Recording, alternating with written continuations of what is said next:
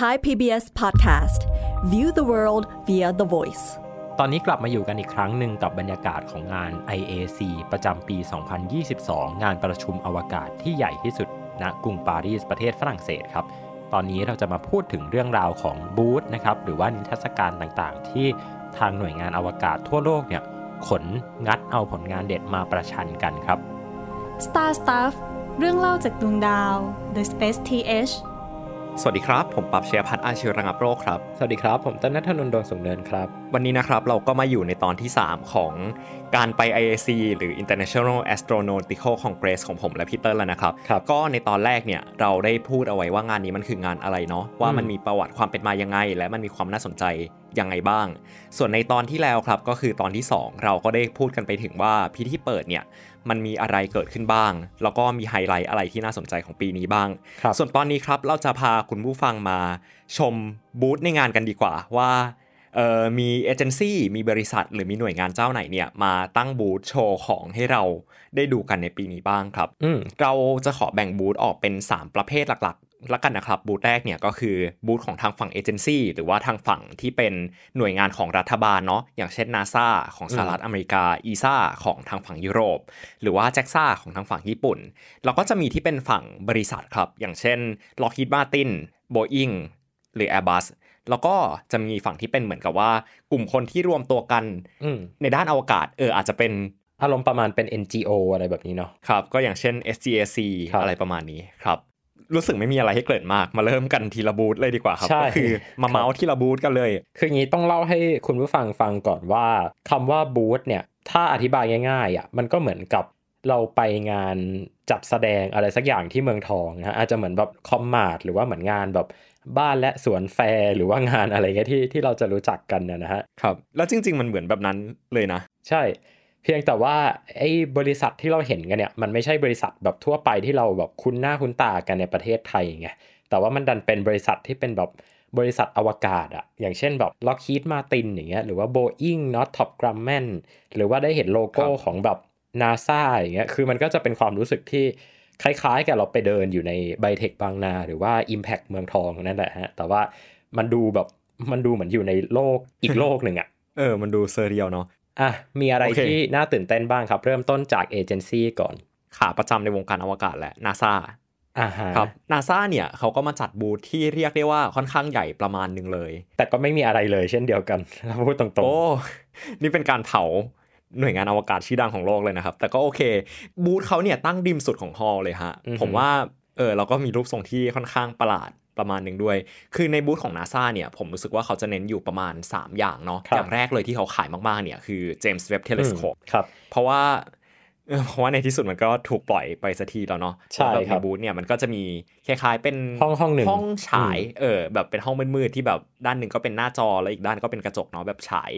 ภาพของ James Webb Telescope ครับเอ้ยไม่ใช่ไม่ใช่ภาพของ James Webb ดิภาพถ่ายของ James Webb อ่าฮะซ้ำไปซ้ำมาเรื่อยซึ่งตอนนี้ก็ครับรีลีสกันออกมาหลายนับใช่ได้เป็นสิบภาพแล้วล่ะนะครับตอนนี้ปัจจุบันๆครับเป็นห้องที่ผมรู้สึกว่ามีคนแวะเวียนเข้าไปถ่ายรูปเยอะมากเหมือนเป็นจุครัดบเช็คอินเนาะใช่เออครับ ส่วน ด้านหน้าบูธเนี่ยเออคือผมจะอธิบายไงดีบูธมันเป็นสองฝั่งโอเค ห้องห้องกระจกที่เราเล่าก็เป็นฝั่งหนึ่งเนาะมืดๆแต่ว่าก่อนที่จะเข้าเป็นห้องกระจกเนี่ยครับก็จะเป็นเหมือนโซนด้านหน้าเนาะก็จะมีเคาน์เตอร์ประชาสัมพันธ์แบบตั้งเป็นตัวยูอืมเอาไว้เลย แล้วก็จะมีเจ้าหน้าที่มาประจำการแล้วก็แบบมาพูดคุยกับคนที่มาเข้าร่วมบูธแล้วซึ่งก็ต้แจองกบอกขอว่างเป็นเราก็แจกของเออของแจกเยอะมากลืมบอก ผมว่าความน่าสนใจอะครับคือเจ้าหน้าที่ของบูธที่มาประจำแต่ละบูธเนี่ยเขาไม่ได้เป็นแค่เจ้าหน้าที่ที่ถูกจ้างมาเพื่อมาประจำบูธโดยไม่รู้อะไรเลยแบบเออห้ามแตะของชิ้นนี้นะครับอันนี้พูดถึงภาพรวมเลยเนาะไม่ไม่ได้แค่นาซาเนาะแต่ทุกบูธที่เราจะพูดถึงกันอันเนี้ยไอ้คนที่มาเฝ้าบูธอะมันไม่ได้เป็นแบบคนที่จ้างมาแบบจ้างเด็กที่ไหนก็ไม่รู้มาเพื่อมาเฝ้าบูธอะแต่มันคือเอนจิเนียร์ใช่แต่มันคือเอนจิเนียร์ใช่งงไหมเอาเอาแบบเอาเอนจิเนียร์ที่แบบที่ทำยานอวกาศอะไรเงี้ยมาเฝ้าบูธนั่นแหละครับ เขาก็จะมาพูดคุยกับคนที่ เหมือนเดินผ่านไปผ่านมาเนาะเพราะครับคนที่เดินผ่านไปผ่านมาในงาน ก็อย่างที่เราเล่ากันไปว่า ก็เป็นนักวิทยาศาสตร์ เป็นสื่อเป็นคนที่ทำงานด้านอวกาศอยู่แล้ว เพราะฉะนั้นก็คุยค่อนข้างสนุกระดับหนึ่งใช่ครับก็ด้านหน้าเนี่ยครับโอเค ไม่ได้เอาคนแบบเด็กที่ไหนไม่รู้มาเฝ้าบูธแล้วบอกว่าห้ามจับของชิ้นนี้นะครับอะไรอย่างนี้แต่เป็นคนเทพๆจริงอืมๆซึ่งข้างในบูธนาซาเนี่ยครับรอบข้างโต๊ะประชาสัมพันธ์เนี่ยก็จะมีโมเดลของ Lunar Gateway มองแล้วแบบผมชอบมากเลยอะรู้สึกยังไม่มีโมเดลไหนที่อัปเดต แล้วก็ละเอียดเท่านี้ในไทยมาก่อน ก็เป็นโมเดลที่ใหม่มาก แล้วก็มีโมเดลของ Perseverance ครับแล้วก็ก็ประมาณนี้เนาะจริงๆมันไม่ได้มีอะไรมาก ใช่ ก็เป็นบูธที่เหมือนมาโชว์ของมากกว่า ครับ มันก็จะมีโซนโซนหนึ่งที่เป็นเหมือนกับเป็นเหมือนกับเก้าอี้นั่งอะเอ่อเอาไว้อ่าtalk เอาไว้จัด talk จัดไลฟ์อะไรเงี้ยครับเพราะว่าคือครับในแต่ละบูธของแต่ละเจ้าเนี่ยด้วยความที่ บูธของแต่ละองค์กรแต่ละหน่วยงานเนี่ยมันใหญ่มาก มันใหญ่จนสามารถที่เขาจะสามารถจัดเสวนาเล็กๆนะฮะแล้วเอาคนมานั่งอืมฟังบริเวณนั้นได้เลย เขาก็จะมีครับตารางไฮไลท์ของแต่ละเจ้าแหละว่า เอ้ยเดี๋ยวนักบินอวกาศจะมาบูธนี้ตอนกี่โมง หรือว่า engineer ของบริษัทนี้ที่ทำยานอวกาศครับลำนี้จะมานั่งคุยกับทุกคนที่บูธนี้ตอนกี่โมงนะฮะเราก็อืมสามารถที่จะไปเช็คกับเจ้าหน้าที่ที่อย่างที่บอกไปว่าอยู่ตรงเคาน์เตอร์ประชาสัมพันธ์ได้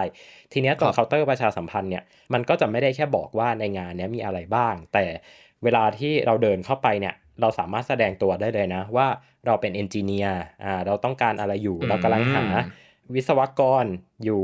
เรากำลังหา solution สำหรับการปล่อยยานอวกาศลำนี้ หรือว่าเราเป็นสื่อเราอยากที่จะสัมภาษณ์ใคร อยากที่จะได้อะไรเนี่ยสามารถที่จะเดินไปบอกเขาได้เลย เขาก็จะโทรไปหาทีมของเขาเนาะที่มาด้วยนะครับ ซึ่งเดี๋ยวก็คงครับได้ได้เล่าให้ฟังในบูธอื่นๆนะฮะก็คือบูธของ Lockheed Martin ซึ่งเราประทับใจมากเขาดูแลดีมากครับที่พี่เติ้ลพูดเมื่อกี้ครับเรื่องของว่าเออแต่ละบูธมันก็จะมีจัดเสวนาเล็กๆเนาะอย่างเช่นของนาซาก็มีเรื่อยๆ เหมือนกันอืมก็มีตั้งแต่แบบเรื่อง James Webb เรื่องอาร์เทมิสเรื่องอะไรทั้งหลายทั้งแหล่เรื่องอัปเดตของเขาอะเนาะฮะครับแล้วก็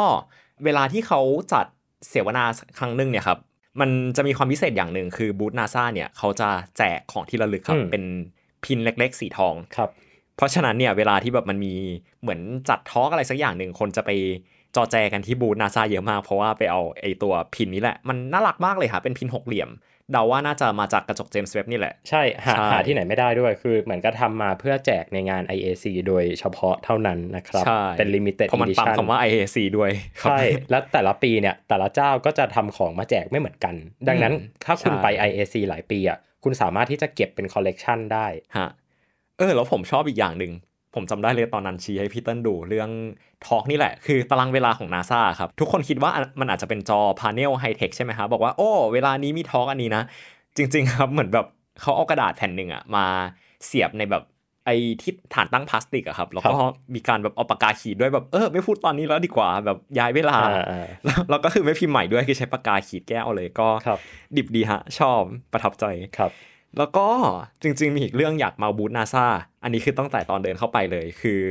หลายคนน่าจะจำได้อะครับว่าช่วงหลังๆเนี่ยนาซาเริ่มที่จะไม่ทำตาม CI อือหือแบบ corporate identity ของตัวเองเนาะซึ่งถ้าคุณผู้ฟังรู้จักผมระดับหนึ่งคุณผู้ฟังก็จะได้ยินผมบ่นเรื่องนี้บ่อยมากว่าโลโก้ปัจจุบันของนาซาเนี่ยครับครับมันจะเรียกว่านะโลโก้ meatball เนาะอืมที่เป็นโลโก้สีน้ำเงินกลมๆ มีคำว่านาซาแล้วก็มีเป็นแถบสีแดงตรงกลางครับชี้ขึ้นไปอะไรอย่างเงี้ยฮะที่แบบหลายคนคุ้นเคยกัน แต่โลโก้นาซาที่เขาเคยใช้ก่อนหน้านี้ มันเรียกว่าโลโก้ worm ฮะที่หลายคนอาจจะเห็นตามเสื้อที่คนชอบใส่กันเนาะอืมเป็นคำว่านาซาเป็นตัวอักษรสีแดงเลย ซึ่งตาม corporate identity ของ NASA แล้วเนี่ยครับ หลังจากที่เขาเปลี่ยนมาใช้เป็นแบบปัจจุบันแล้วเนี่ยเขาเขียนเอาไว้เลยว่าห้ามใช้โลโก้เก่า NASA อืมยกเว้นเพื่อการค้าหรืออะไรก็แล้วแต่ แต่ช่วงหลังๆเนี่ยครับเหมือนนาซาเขาเห็นว่าคนน่าจะชอบโลโก้นั้นกัน เขาก็เลยมาแปะผสมยำกันมั่วเลยครับตั้งแต่ ยาน Dragon ของ Crew Demo-2เนาะที่แบบครับเปิดสกรีนคำว่านาซาโลโก้เก่าไว้ข้างๆ ด้วย โครงการ Artemis ที่ก็แปะเอาไว้ รวมมาถึงบูธนาซาด้วยก็คือหน้าบูธเนี่ยจะใช้เป็นโลโก้เก่าเป็นคำว่านาซาสีแดงครับส่วนธงด้านบนเนี่ยจะใช้เป็นโลโก้ปัจจุบัน ก็คือปนกันมั่วก็เลยใช่แล้วแบบตอนเห็นบูธครั้งแรกผมก็แบบบอกพี่เติ้ลเลยพี่เติ้ลไอ้นาซาเนี่ยมันเอาอีกแล้วเออครับมันเอาอีกแล้วนะ แล้วแล้วที่ตลกอีกอย่างหนึ่งคือตัวอักษรแบบหน้าบูธมันแปะเบี้ยวก็อ่าก็โอเคฮะรู้สึกว่าแบบมันน่ารักดี ก็ดิบดีครับครับ โอเค ถัดจากนาซาไป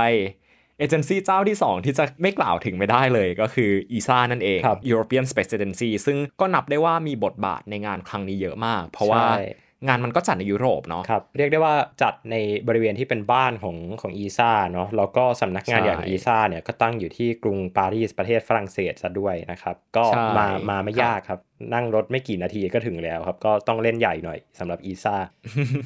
เอาจริงเนี่ย ESA เนี่ยบูธใหญ่กว่านาซานะฮะใช่พอมันพอมันไม่ได้อยู่ตรงมุมเนี่ยอันเนี้ย มันจะอยู่ตรงกลางเออมันอยู่กลางๆเลย มันทำให้เราสามารถเข้าได้ทุกด้าน แล้วตรงกลางเนี่ยก็จะเป็นเอ่อเคาน์เตอร์ประชาสัมพันธ์นะครับแล้วก็บริเวณโดยรอบเนี่ยก็จะจัดแสดงนิทรรศการต่างๆ ที่เกี่ยวข้องกับทาง ESA ผมว่าน่าจะเป็นบูธที่แทบจะใหญ่ที่สุดในงานเรามั้งอืมของใช่นาซา ก็มันเป็นบูธที่อย่างที่บอกนะครับนาซาเนี่ยมันก็จะเป็นมุมมุมๆมีห้องอยู่ 2 ห้องก็คือห้องที่ฉาย James Webb Telescope กับห้องที่เป็นเหมือนแบบห้องนิทรรศการกับห้องรวมๆ แต่ของ ESA เนี่ยฮะมันแบ่งโซนเยอะมาก มีตั้งแต่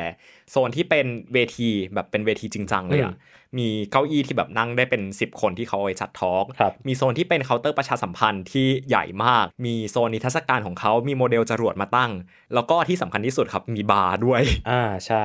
มีบาร์เป็นของตัวเองนะครับ หลายคนสงสัยว่าทำไมงาน IAC ต้องมีบาร์ด้วยนะครับ เดี๋ยวเดี๋ยวไว้ตอนท้ายจะเล่าให้ฟัง ก็สำหรับบูธ ESA เนี่ย ผมว่าคล้ายๆบูธนาซาอย่างหนึ่งคือเขาก็เอาของของตัวเองมาโม้นี่แหละว่า เออ เราผลิตอะไรขึ้นมาบ้าง ก็เอาจรวดมาตั้ง เอาเออแผนการที่กำลังจะเกิดขึ้นในอนาคตครัทั้บงหลายแหล่เนี่ยครับมา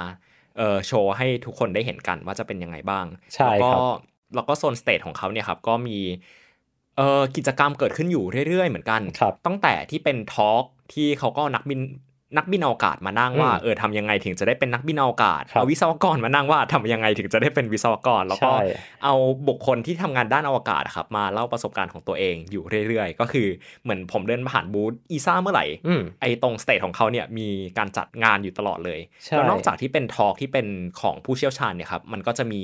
งานกิจกรรมอีกหลายอย่าง ซึ่งผมไม่มั่นใจจริงๆ มีอันหนึงที่ปั๊บน่าจะอืมยังไม่เห็นก็คือมันมีเอ่อนักบินอวกาศสตรีมมิ่งลงมาจากสถานีอวกาศนานาชาติด้วย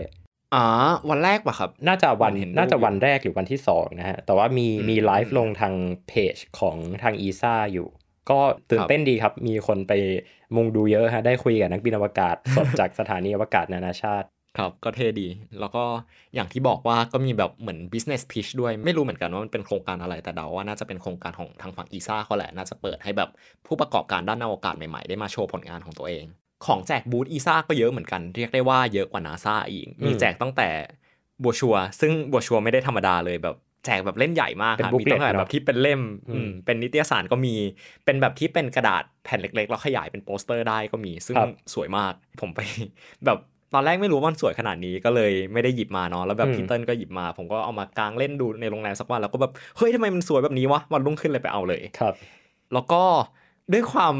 ยุคใหม่มากๆ แล้ว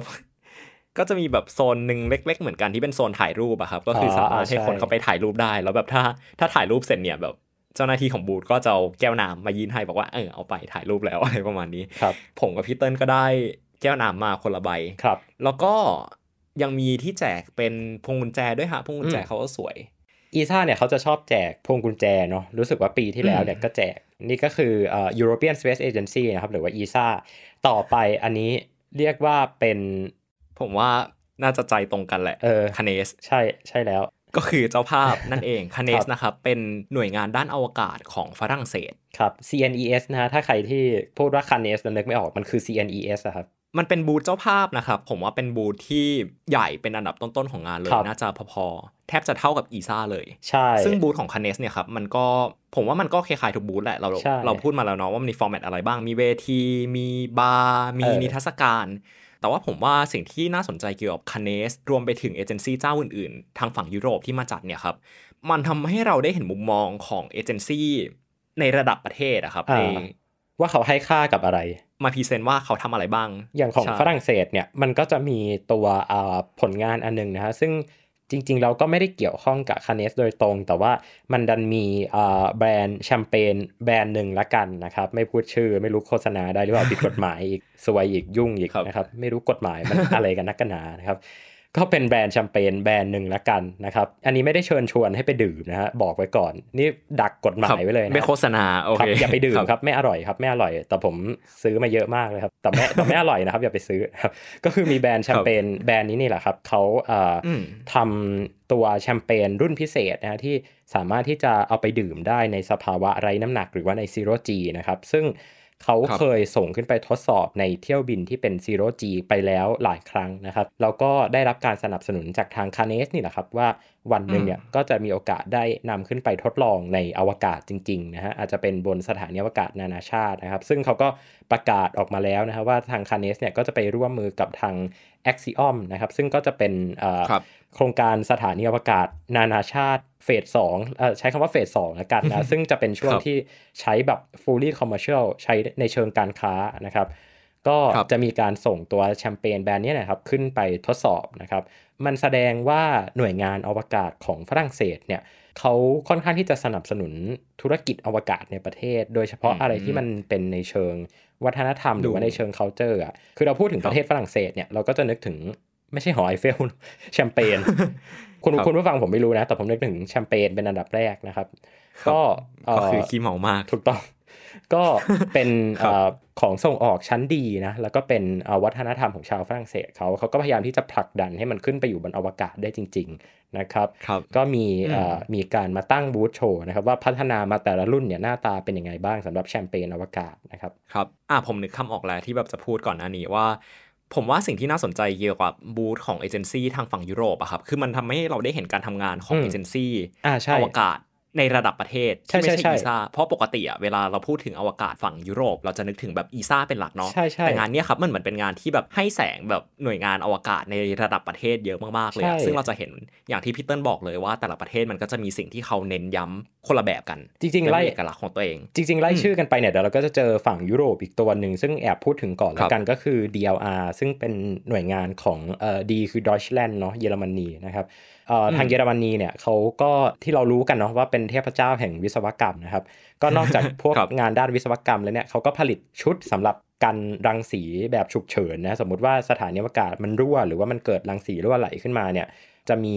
คล้ายๆกับชุดเกราะกันกระสุนนะฮะให้นักบินอวกาศครับใส่ แล้วก็ปกป้องรังสีชั่วคราวได้นะครับ อันนี้ก็เป็นงานของทางอืม DLR จะเห็นว่าอย่างที่ป๊อปบอกเลยว่า เขาไม่ได้มองแค่ว่า ESA ก็คือ ESA แล้ว เป็นแม่ใหญ่ที่ทุกคนเป็นลูก แต่เขามองว่าทุกคนเนี่ยเป็นจอยกันก็คือ ทุกคนมาร่วมมือกันทำสำรวจอวกาศในแบบที่ตัวเองถนัดนะฮะซึ่งอันนี้เนี่ยเราเคยพูดถึงไปแล้วเนาะว่าทำไม ESA ถึงได้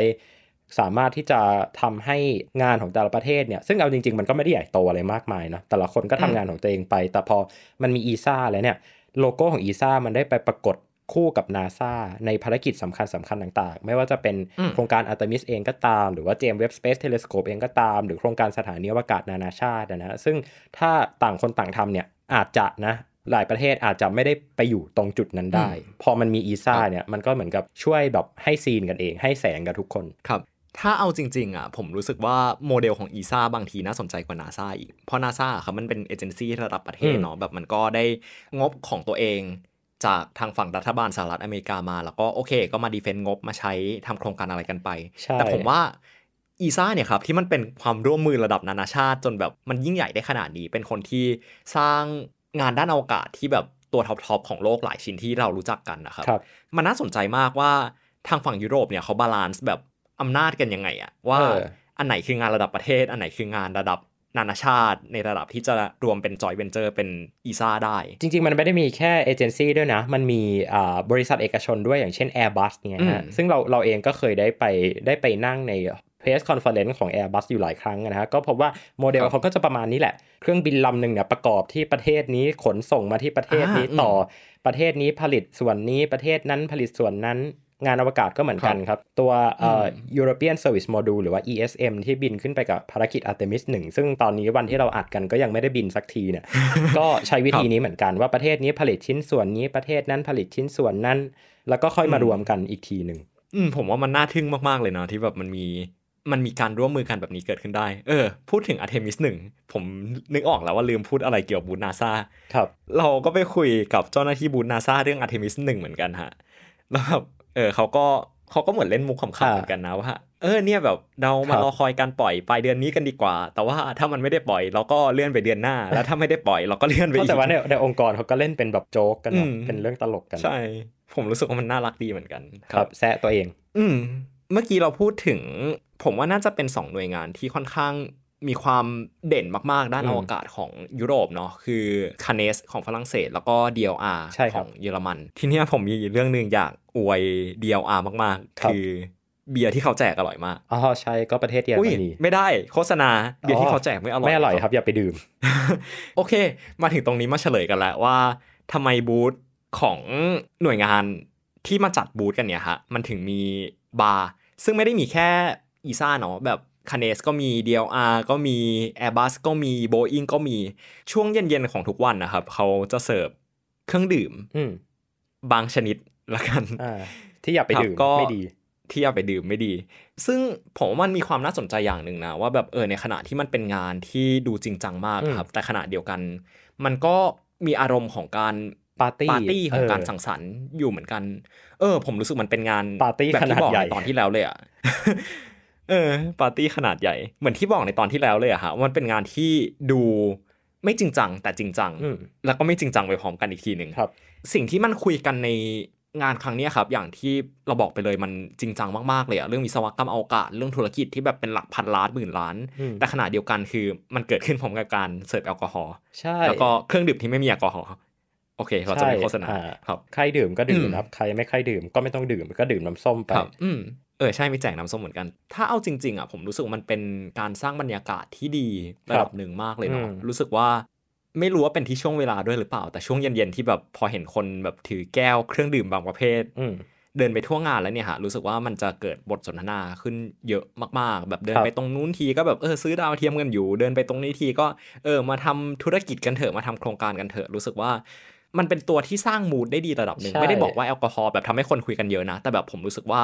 มันเก่งในการที่แบบจะสร้างบรรยากาศที่ดีในการคุยกันได้อะฮะครับคืองี้ปั๊บพี่อืมกะว่าจะเอาอันเนี้ยไปเฉลยช่วงท้าย แต่ว่าพอพูดมาถึงตรงนี้ก็เล่าให้ฟังเลยก็ได้ คืองานเนี้ยมันเป็นงานที่ทุกคน trust กันทุกคนไว้ใจกันอืมคือทุกคนครับต่างมีหน้าที่ของตัวเอง พี่น่าจะเคยพูดไปแล้วในตอนแรกแหละ แต่ว่าอันนี้ตอนที่คือแล้วคืออืมขยายความให้ฟังว่านี่แหละสิ่งที่พี่พยายามจะสื่อถึงว่าทุกคน trust กันอะ คือในงานเนี้ยมันไม่ใช่ว่ามันมีคนที่แบบเข้ามาเพื่อที่จะมากินของฟรีนึกออกปะครับคือไม่ได้เข้ายกมาเว้นเราเพื่อที่จะเอ้ยไม่ใช่ จริงเราก็เราก็ก็กินของฟรีแต่มันก็ไม่ใช่ priority แรกไงครับ priority หรือว่าความสำคัญแรกของเราคือเราต้องการที่จะเอาเนี่ยเอาภาพบรรยากาศแบบเนี้ยอืมเอาเรื่องราวแบบเนี้ยมาถ่ายทอดให้ทุกคนฟัง พอเราตั้งเป้าหมายแบบนี้แล้วอะเราก็รู้สึกว่ากล้าที่จะ enjoy กล้าที่จะเดินไปคุยกับคนนู้นคนนี้ กล้าที่จะอืมไปหยิบเครื่องดื่ม กล้าที่จะไปเล่นมุกกล้าที่จะแบบคุยกับคนนู้นคนนี้มากมายเยอะแยะนะครับ หรือว่าอืมใครที่ไปในฐานะที่ไปหาเพื่อนนะฮะอาจจะไปหาเพื่อนมาทำโปรเจกต์ร่วมกัน หรือว่าไปทักทายกับเพื่อนที่เคยทำโปรเจกต์ร่วมกันมาในด้านอวกาศเนี่ยเขาก็จะมีความรู้สึกว่าครับเอ้ยเขาอยากจะปาร์ตี้เขาอยากจะพูดคุยกันอยากที่จะสนุกสนาน คุยกันในงานเรื่องอวกาศเสร็จไปหาร้านนั่ง ไปหาบาร์นั่งนะฮะไปรับประทานอาหารกัน แล้วก็พูดอืมคุยกันเรื่องเหล่านี้ต่อ คือมันเป็นงานที่ทุกคนรู้สึกว่าไว้ใจกัน และรู้สึกว่าทุกคนอยู่ในเผ่าเดียวกัน อยู่ในแก๊งเดียวกันอะ อืม share passion ร่วมกันเนาะใช่ ก็ทางฝั่งยุโรปเราพูดไป 2 เจ้าแล้ว ผมรู้สึกว่ามันเป็น2เจ้าที่ใหญ่สุดละกันครับสองประเทศที่ใหญ่สุดอะมาเอเชียกันที่บ้างที่ผมเป็นในบูธอืมมาเอเชียกันบ้าง อ๋อขอปิดท้ายยุโรปก่อนแป๊บหนึ่งอะก็คือจริง ๆ มันมีประเทศอื่นอีกนะฮะ แต่ว่าอ๋อใช่บูธก็อย่างสวิตเซอร์แลนด์อย่างออสเตรียอะไรเงี้ยแต่ว่าบูธก็จะเป็นฟอร์แมตที่ตามที่บอกมีบาร์มีนิทรรศการมีคนคุยกันครัปบระมาณนี้แต่ในโอเคสเกลตัดที่มาเล็กทางฝั่งลงเอละกันเชียบ้างใช่ ทีนี้ตัดมาทางฝั่งเอเชียบ้าง ก็ญี่ปุ่นเลยแล้วกัผนมว่าเอเชียเนี่ยโอเคกำลังจะบอกว่าประเทศที่น่าสนใจที่สุดคือญี่ปุ่นโอเคอ่าที่พูดมาเปิดมาแบบนี้โอเคญี่ปุ่นเลยละคืกัอนคือญี่ปุ่นตอนเนี่ยเข้าบูธอืมญี่ปุ่นเนี่ยเขาไฮไลท์ตั้งแต่ จริง ๆ ญี่ปุ่นเนี่ยชอบมาจัดบูธกับประเทศไทยของเราบ่อยนะฮะถ้าใครที่ไปงานวันวิทยาศาสตร์อะไรเงี้ยก็จะพบว่ามันมีบูธของอ่า JAXA อยู่ ใช่ พอเราไปพบ IAC เนี่ยเราก็จะพบว่ามันเหมือนกันเลย มันเป็น format เดียวกันเลย เพียงแต่ว่ามันครับใหญ่กว่า และเนื้อหาอืมมันมันลึกกว่ามาก ๆ มันใช่ไม่ได้เป็นแค่โมเดลของยาน HTV นะฮะ หรือว่าโมเดลอือฮึของจรวด H2 มาตั้งให้เรานะฮะ แต่รอบครับนี้เนี่ยไฮไลท์สำคัญ จะให้พี่เล่าหรือจะให้ปั๊บเล่า ผมว่าคิดเหมือนกัน ก็คือสะเก็ดเออ ก็คือแบบตอนเดินไปที่บูธครั้งแรกอะครับ ผมกับพี่เติ้ลแบบตื่นเต้นกับสิ่งสิ่งหนึ่งเหมือนกันที่ตั้งอยู่หน้าบูธมันคือสะเก็ดที่มาจากดาวเคราะห์น้อยที่ยานฮาครับฮายาบูสะสองอะครับไปเก็บมาแล้วก็ส่งกลับมาที่โลกใช่คือมันเป็นเหมือนก้อนฝุ่นเล็ก ๆ มากๆอะครับผมจะอธิบายไงดี มันเหมือนเป็นแท่นที่ตั้งขึ้นมาแท่นหนึ่งอะฮะ แล้วก็มีจานเป็น plate บางอยู่เนาะ แล้วข้างในมันมีก้อนแบบ ขนาดประมาณหัวเข็มอะฮะสีดำอืมๆแปะอยู่ตรงกลางต้องดูก็ด้วยแว่นมีขยาย เขาจะมีแว่นขยายใช่แล้วก็มีตั้งเอาแว่นไว้ขยายแปะอยู่ด้านบน ซึ่งมันไม่ใช่เศษฝุ่นนะฮะมันคืออย่างที่บอกเลยมันคือเศษดาวหางอืมเอ้ยไม่ใช่เศษดาวหางมันคือเศษของดาวเคราะห์น้อยอืมที่แบบมีดาวเทียมไปเก็บมาได้ เออ ผมรู้สึกว่ามันน่าตื่นเต้นมากเลยอะแล้วแบบไม่ใช่แค่พวกเรานะครับ ผมรู้สึกว่าเวลาที่คนมาที่งาน AAC อะผมเห็นหลายคนที่แบบไปจ้องมองกับก้อนวัตถุนี้เหมือนกัน อืมรู้สึกว่ามันยิ่งเป็นการย้ำที่พี่เติ้ลบอกอะครับว่าเหมือนทุกคนมาแชร์ passion เดียวกัน คือด้านอวกาศครับ นอกจากไอ้ที่เขาจะเอาสเก็ตของดาวเคราะห์น้อยจากฮายาบุสา2มาตั้งเนี่ยครับ มันก็จะมีที่เป็นเครื่องยนต์ต่างๆ มากมายเลยที่แบบเอามาตั้งโชว์เรียงกัน แล้วก็เหมือนถ้าเราเดินไปดูนานๆเนี่ยฮะด้วยความผมไม่รู้ว่าจะเรียกว่าอะไรด้วยด้วยความ service ดีของประเทศญี่ปุ่นละกัน ก็จะมีแบบคนญี่ปุ่นที่เป็นเจ้าหน้าที่เนี่ยเดินมาถามว่า สงสัยอะไรไหมคะ อยากดูอะไรเพิ่มเติมไหมคะ อ่าใช่อืมแล้วประเด็นใช่ก็คือคนที่เดินมาถามเนี่ย มันคือมันคือ director ของ JAXA คือคือคุณผู้คุณผู้เออคุณผู้ฟังใช่นึกภาพนะว่าเด็กสองคนกำลังแบบว่ากำลังแบบยืนยืนมองมองดูก้อนหินอุกกาบาตอยู่นะ แล้วก็มีคนญี่ปุ่นท่านหนึ่งเป็นคุณลุงเดินมาถามว่า เออนี่คุณรู้จักยานฮายาบุสะใช่ไหมนะครับ ตอนแรกก็ก็ก็ตอบปัดปัดๆไปเออรู้จักสิครับอะไรเงี้ยแต่พอหันไป อ้าว นี่มันดีเรคเตอร์นี่นะ ก็ญี่ปุ่นก็ดีอืมรู้สึกว่าเป็นบูธที่แบบมีความเฟรนลี่เอเรารู้เชียสึนกว่าเอแบบเชียมันนเออใช่เลยพิเศษถึงวัฒนธรรมของแต่ละประเทศได้ดีเหมือนกันเนาะแบบเออใช่เว้ยมันก็จะมีแบบคาแรคเตอร์ที่แตกต่างกันออกไป แล้วก็สิ่งหนึ่งที่น่าสนใจมากครับเกี่ยวกับบูธของญี่ปุ่นที่แสดงถึงบุคลิกของคนมาอัดพอดแคสต์ได้ดีก็คือ เป็นบูธที่มันแจกสาเกฮะอ๋อโอเคคือแบบประเทศอื่นเขาจะแจกไวน์แจกเบียร์อะไรกันใช่ไหมเออประเทศส่วนใหญ่แจกไวน์แล้วก็มี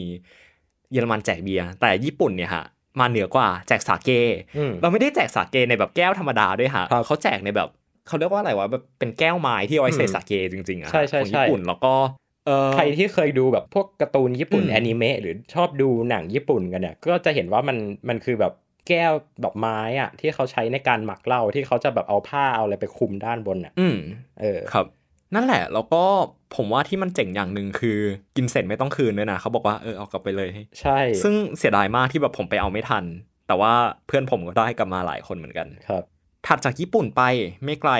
แบบพื้นที่โซนใกล้ๆกัน เกาหลีฮะ มาแรงมากอ่าอันนี้อยู่คในรับมูดของการเฉลิมฉลองนะครับ เพราะว่าเขาเพิ่งประสบใช่ความสำเร็จในการส่งยานอวกาศไปดวงจันทร์ได้สำเร็จนะฮะจริง ๆ ก็คือนำหน้าหลาย ๆ ประเทศเลยนะที่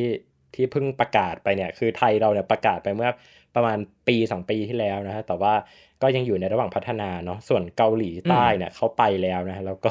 แล้วก็ประสบความสำเร็จแล้ว แล้วก็ที่บูธเนี่ยก็มีตัวยานอวกาศจำลองเนี่ยตั้งโชว์ไว้อยู่ แล้วก็รวมถึงมีจรวดของเขานะ ซึ่งเขาพัฒนาขึ้นมาเองเนี่ยก็ตั้งอยู่เช่นเดียวกัน เป็นบูธที่ผมว่าหลายคนให้ความสนใจเหมือนกัน อาจจะไม่ใช่ในแง่ว่าเออบูธนี้ มีประวัติศาสตร์อันยาวนานที่อืมน่าสนใจอะไรเงี้ยครับ แต่แบบมันเป็นบูธที่แบบหลายคนจะมาชื่นชมกับผลงานล่าสุดของเขาเนาะที่แบบเออเป็นประเทศที่ไปได้ไกลมากด้านอวกาศในระยะเวลาที่ก็ไม่ได้ยาวนานมากขนาดนั้น ครับ แล้วก็ไม่พูดถึงไม่ได้เลยคือประเทศไทยอ่าประเทศไทยก็ไปจัดบูธเหมือนกัน ซึ่งหน่วยงานที่ไปจัดบูธของไทยเนี่ยครับคือจิสดานั่นเองอ่าฮะ แต่เหมือนจิสดาเขาจะไม่ได้ไปจัดบูธที่ใหญ่อะไรเท่าไหร่ เขาจะไปจัดบูธแบบเล็ก ๆ บูธหนึ่งครับแล้วก็มีวิศวกรของทีออสสองอ่ามีวิศวกรอ่าใช่ไปมานั่งพูดเรื่องทีออสสองนะครับ แล้วก็โครงการเอ่อ AIP นะครับครับที่บูธของจิสดาเนี่ยฮะก็จะมีโปสเตอร์แผ่นหนึ่งแปะอยู่เหมือนกันว่าอ่าสนับสนุนไทยเป็นเจ้าภาพ IAC 2025 ใช่ฮะครัแล้บวก็แบบด้านหน้าบูธก็จะมีบัวชัวร์แบบตั้งไว้อยู่ตรงเคาน์เตอร์ว่า ทำไมสิบ10เหตุผลที่ไทยควรเป็นเจ้าภาพนะครับ IAC 2025 ตั้งอยู่ข้างๆ แบบกระบะใส่ฮอนครับแบบฮอนรถพลิก ไม่รู้ว่า ซึ่งผมว่าน่ารักเขเปลี่ยดีทุวันะหรือเปล่านะเออผมว่าน่ารักดีแล้วก็แล้วเอาก็มาจากไทยสร้าด้วงยนะสรรค์ใช่ใช่เอออืมเป็นลูกอมมาจากไทยคือคือครับสร้างสรรค์แล้วก็เป็นวิธีการพรีเซนต์ตัวเองที่น่ารักดีนะสิบข้อว่าทำไมเอ่อ IAC ควรมาจัดที่ประเทศไทยนะครับ แต่ละข้อก็จะบอกว่าวีซ่าเอ่อผ่านง่ายเนาะอาหารอร่อยอืมผู้คนเป็นมิตร มี potential ในด้านอวกาศอะไรก็ว่าไปนะครับ ซึ่งก็ก็น่ารักดีครับ ผมชอบข้อสุดท้ายมากเลย ผมจำคำเป๊ะๆไม่ได้ แต่มันจะประมาณแบบ legendary hospitality อะไรประมาณเนี้ยฮะจริงคือมันมีคำว่า legendary ด้วยอะคือคแบรับบโอเค สุดยอดขายตัวเองมาก นอกจากบูธของอาประเทศที่เราพูดไปเนาะอันนี้ไปแบบเร็วๆเลยละกัน เพราะว่าเดี๋ยวไม่ได้ทันบูธอื่นนะฮะก็มีขอครังบซาอุดิอาระเบียเนาะแล้วก็ United Arab Emirates หรือว่าสหรัฐอาหรับเอมิเรตส์นะฮะ UAE ครับก็เป็น 2 ประเทศจากฝั่งอาหรับที่มาแรงนะครับ คือประเทศในกลุ่มอาหรับเนี่ยตอนเนี้ยกำลังแบบเรียกได้ว่าดุเดือดพอสมควรด้านอวกาศนะซึ่งจริง ๆ ก็ 2 ประเทศนี้แหละที่ จะบอกว่าแอบแข่งกันนิดๆก็ได้นะ มันก็มีมีฟีลของกาครรับแข่งขันอยู่ แต่ว่า UAE เนี่ยเขา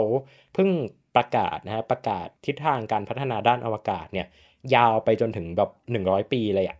เออว่าแบบจะต้องเป็นอาหรับชนชาติแรกที่ไปตั้งถิ่นฐานบนดาวอังคารนะฮะแล้วก็ทำยานสำรวจดาวอังคารทำยานสำรวจดวงจันทร์ทำโรเวอร์อะไรต่างๆนะฮะเข้าใจว่าซาอุดิอาระเบียพอเห็นแบบเนี้ยก็ ไม่น้อยหน้านะครับ ประกาศครับบ้างว่าโอเคตัวเองเนี่ยก็จะมีแผนการด้านอวกาศนะแล้วก็มีการประกาศจะทำนู่นทำนี่ร่วมมือกันนะฮะแล้วมีการประกาศที่น่าสนใจก็คือเขาอ่าจะส่งแอสโตรนอตนะฮะซึ่งเป็นแอสโตรนอตผู้หญิงนะฮะคนแรกของอืมอ่าประเทศด้วยนะครับ ซึ่งก็เป็นการชูประเด็นเรื่องของความเท่าเทียมทางเพศเนาะซึ่งเวลาที่เราพูดถึงประเทศในกลุ่มอาหรับเนี่ยพูดกันตรงๆ ก็คือมันก็จะมีประเด็นเรื่อง วิถีปฏิบัติต่อผู้หญิงนะฮะหรือว่าต่อ LGBT อะไรก็ตามแต่เนี่ยที่ก็ก็ยังคงเป็นที่กังขาอยู่นะ เข้าใจว่าประเทศในกลุ่มอาหรับเนี่ยก็จะยิ่งต้องพิสูจน์ตัวเองนะฮะว่าตอนนี้โลกเขาก้าวไปถึงไหนกันแล้ว พวกวัฒนธรรม พวก discrimination อะไรต่างๆ ก็อาจจะต้องยกเลิกไปหรือว่าต้องละทิ้งวิถีปฏิบัติตรงนี้ไป เพื่อให้ทุกคนสามารถเข้าถึงอวกาศได้ ตามเอ่อครับนโยบายของงานปีนี้ก็คือ Space for All เนาะครับ แล้วก็สามบูธสุดท้ายที่ผมอยากมา พูดกันในระดับประเทศเนี่ยฮะอืมก็คือเจ้าภาพไล่ไปเลย 2022 2023สองเอ้ยไม่ใช่ 2022 2023 2024 2025 นั่นเองอืมเจ้าภาพ 2023 เนี่ยมันก็รู้ๆกันอยู่แล้วเนาะเพราะว่ามันก็ประกาศมาเป็นปี 2 ปีแล้วอะก็คืออาเซอร์ไบจาน ซึ่งอาเซอร์ไบจานเนี่ยเขาก็มาตั้งบูธที่แบบมาขายงานปีหน้าเลย ผมว่าเขาขายเยอะนะแบบเหมือนแจกสติกเกอร์ด้วย แจกบัวชัวร์ด้วย แจกหลายๆอย่างด้วย ซึ่งไม่ได้แจกแค่ที่บูธนะฮะแบบ ก่อนเข้างานมันจะมีถุงผ้าให้อะเขาก็เอาสติกเกอร์ตัวเองแบบไปยัดใส่เหมือนกัน ผมว่าทีมงานน่ารักมากอืมมันสติกเกอร์เขาอะครับมันมันเป็นรูปหัวใจบ้างครับมีรูปยานอวกาศบ้าง แล้วก็มีแบบเขียนว่าให้โอกาสอวกาศหน่อยอะไรประมาณนี้ แล้วก็ 2024 ที่ผมรู้สึกว่าเล่นใหญ่ประมาณหนึ่งคือของอิตาลีอืมของที่ IAC 2024 เนี่ยฮะมันจะจัดที่มิลาน ครับ อันเนี้ยเขาเล่นใหญ่มากว่า เออ มิลานมีอะไรบ้าง มีเอายานอวกาศ โมเดลยานอวกาศมาตั้ง มีเอาความเป็นไปได้ของงานอวกาศที่แบบทางฝั่งอิตาลีเนี่ยครับเขาอยากทำต่อไปแล้วก็บอกว่าเออเนี่ยมันมี potential สูงมากเลยเนาะแล้วผมก็รู้สึกได้ว่าเป็นปีที่หลายคนก็น่าจะตั้งหน้าตั้งตารอเหมือนกัน เพราะมันจัดที่ยุโรปแล้วทุกคนอยากไปอิตาลีนั่นเองใช่ครับแล้วก็เจ้าภาพปี 2025 ที่ เพิ่งประกาศสดๆร้อนเพิ่งประกาศสดๆร้อนๆในวันสุดท้ายเลย แต่เราขอเอามาพูดกันในฐานะแบบเอเจนซี่ก่อนละกัน ก็คือทางฝั่งออสเตรเลียๆอืมก็คือประเทศออสเตรเลียเนี่ยครับผมว่ามันจะมีความคล้ายคลึงกับไทยอยู่นิดนึงคืออืมการประกาศเจ้าภาพการตัดสินเจ้าภาพเนี่ยมันจะมาตัดสินในงาน IAC วันสุดท้ายเนาะเพราะฉะนั้นสิ่งที่เขามีในบูธอะครับก็คือเป็นเหมือนโปสเตอร์ มีเป็นบัวชัวร์มีเป็นอะไรที่บอกว่าเลือกเราเป็นเจ้าภาพ 2025 หน่อยเหมือนกัน ก็น่ารักดี ครับน่าตื่นเต้นครับว่าจะเป็นยังไง ซึ่งหลังจากที่ออสเตรเลียได้รับเลือกเป็นเจ้าภาพในวันสุดท้ายเนี่ยฮะผมกลับไปดูบูธออสเตรเลียก็คนแออัดเยอะมากเหมือนมีคนแบบไปเฉลิมฉลอง แบบมีคนไปแสดงความยินดี เยอะมากก็น่ารักมากอือหือครับนี่ก็เป็นเอเจนซี่จากทางฝั่งประเทศนะครับที่เราได้มาเล่ากัน ซึ่งตอนแรกไม่คิดว่ามันจะยาวขนาดนี้จากทางฝั่งนาซาอีซาคาเนสแจ็กซาKARI ของเอ่อ KARI ของเกาหลีใต้อ่า DLR ของทางฝั่งออสเตรเลีย UAE ซาอุดิอาระเบีย GISTDA ของไทยครับแล้วก็มีประเทศอื่นๆอีกมากมายที่เรายังไม่ได้ mention ไปเนาะก็อย่างครับแบบอิตาลี อย่างอาเซอร์ไบจาน อย่างสวิตเซอร์แลนด์อืมอย่างสวีเดนอืมหรืออ๋อใช่จริง ๆ มี UK อีก UK อ่าลืมเล่า UK โอเค ก็ขอสรุป UK แบบเร็วๆแล้วกันฮะบูธ UK ก็มาขายของของตัวเองนี่แหละ แต่ว่าวันที่ วันของ AC เนี่ยมันคาบเกี่ยวกับวันที่เขามีพิธีฝัง Queen Elizabeth เนาะเพราะฉะนั้นแบบวันนั้นบูธเขาหยุดเลยอะแล้วก็ขึ้นเป็นป้ายแบบไว้อะไร Queen Elizabeth แทน ก็เป็นครับภาพที่หาดูได้ยาก หาดูได้ยากอืมฮะโอเค ก็นี่แหละครับ นี่เป็นฟังฝั่งของ Space Agency ที่มาในระดับประเทศนะครับสำหรับครับตอนหน้าเนี่ยเราจะมาคุยกับทางฝั่งของ Corporate บ้างอืมซึ่ง บางทีอะผมรู้สึกว่ามีความน่าสนใจไม่แพ้ Space Agency ใช่ของทางฝั่งประเทศเลย วันนี้มันก็จะเป็นแนวแนวแนวว่าเป็นภาพของประเทศเป็นภาพของตัวแทนเนาะแต่ว่าในตอนหน้าเนี่ยใช่มันจะเป็นเรื่องของบริษัทนะซึ่งพอบริษัทเนี่ยพวกข้อกำหนดข้อจำกัดอะไรมันก็จะน้อยเขาก็จะมีลูกเล่นนะครับคือมีความจริงจังใช่ลดน้อยลงไปนะครับ ทีนี้เนี่ยอืมสาระสำคัญของตอนเนี้ย เราคงไม่ได้แค่มานั่งเล่าให้แบบทุกคนฟังว่าเราไปแล้วเราไปเห็นอะไรมาบ้างเนาะแต่ว่าอยากครับให้ทุกคนลองลองคิดดูอะว่า เออ ถ้าเกิดว่าตัวเองได้ไปเดินอยู่ในงานนั้นน่ะเราจะสัมผัสอะไรได้บ้าง แล้วเราจะอยากทำอะไรอืมเราจะอยากเดินไปคุยกับใคร แล้วครับจะดีแค่ไหนถ้าเกิดว่าได้มีงานเนี้ยมาจัดที่ประเทศไทย อันนี้คือพูดแบบว่าพูดแบบ แอบผิดหวังนิดนึงนะที่เขาไม่ได้เลือกแต่ว่าก็ไม่เป็นไรครับ โอกาสหน้ายังมีอีกเยอะนะให้เราได้พิสูจน์ตัวเองว่าประเทศไทยของเราพร้อมสำหรับการทำงานอวกาศนะครับ วันนี้ยังไม่พร้อมไม่เป็นไรครับ อยากให้ลองลองนึกถึงบรรยากาศพวกเนี้ยว่าเออถ้ามันมันมีเหตุการณ์แบบเนี้ยเกิดขึ้นที่ประเทศไทย เราจะเก็บเกี่ยวเราจะกอบโกยโอกาสเหล่านี้มาได้ยังไงบ้างนะครับคือมันไม่ใช่แค่แต่ละประเทศมาแบบมาโชว์ของตัวเองเท่านั้นเนาะแต่ว่ามันมีนัยยะทางการเมืองนัยยะทางด้านการร่วมมือต่าง ๆ ด้วยนะครับอืมซึ่งก็แฝงครับอยู่ในเรื่องราวที่พวกเราเล่ากันไปนี่แหละ ผมว่าจริง ๆ ผมเห็นด้วยกับที่พี่เติ้ลพูดเลยอะแบบบางทีสาระสำคัญมันไม่ได้อยู่ตรงสิ่งที่เราเล่าให้เห็นเป็นเชิงประจักษ์ด้วยซ้ำมันคือแบบสิ่งที่ฝังอยู่ภายในงานนะฮะอย่างที่เราบอกไปเรื่องของแบบการทำยังไงให้บรรยากาศมันมันดีจนคนมาแบบคุยกันได้อืมเรื่องของการเมืองเรื่องของอะไรหลายอย่างที่มันซ่อนอยู่ภายในตัวงานนะครับสำหรับตอนนี้จบไปเท่านี้แล้วกันครับ ตอนหน้ามารอดูความมันที่เกิดขึ้นในบูธทางฝั่งบริษัท แอบสปอยว่ามีสัมภาษณ์ด้วยครับอ่าเออใช่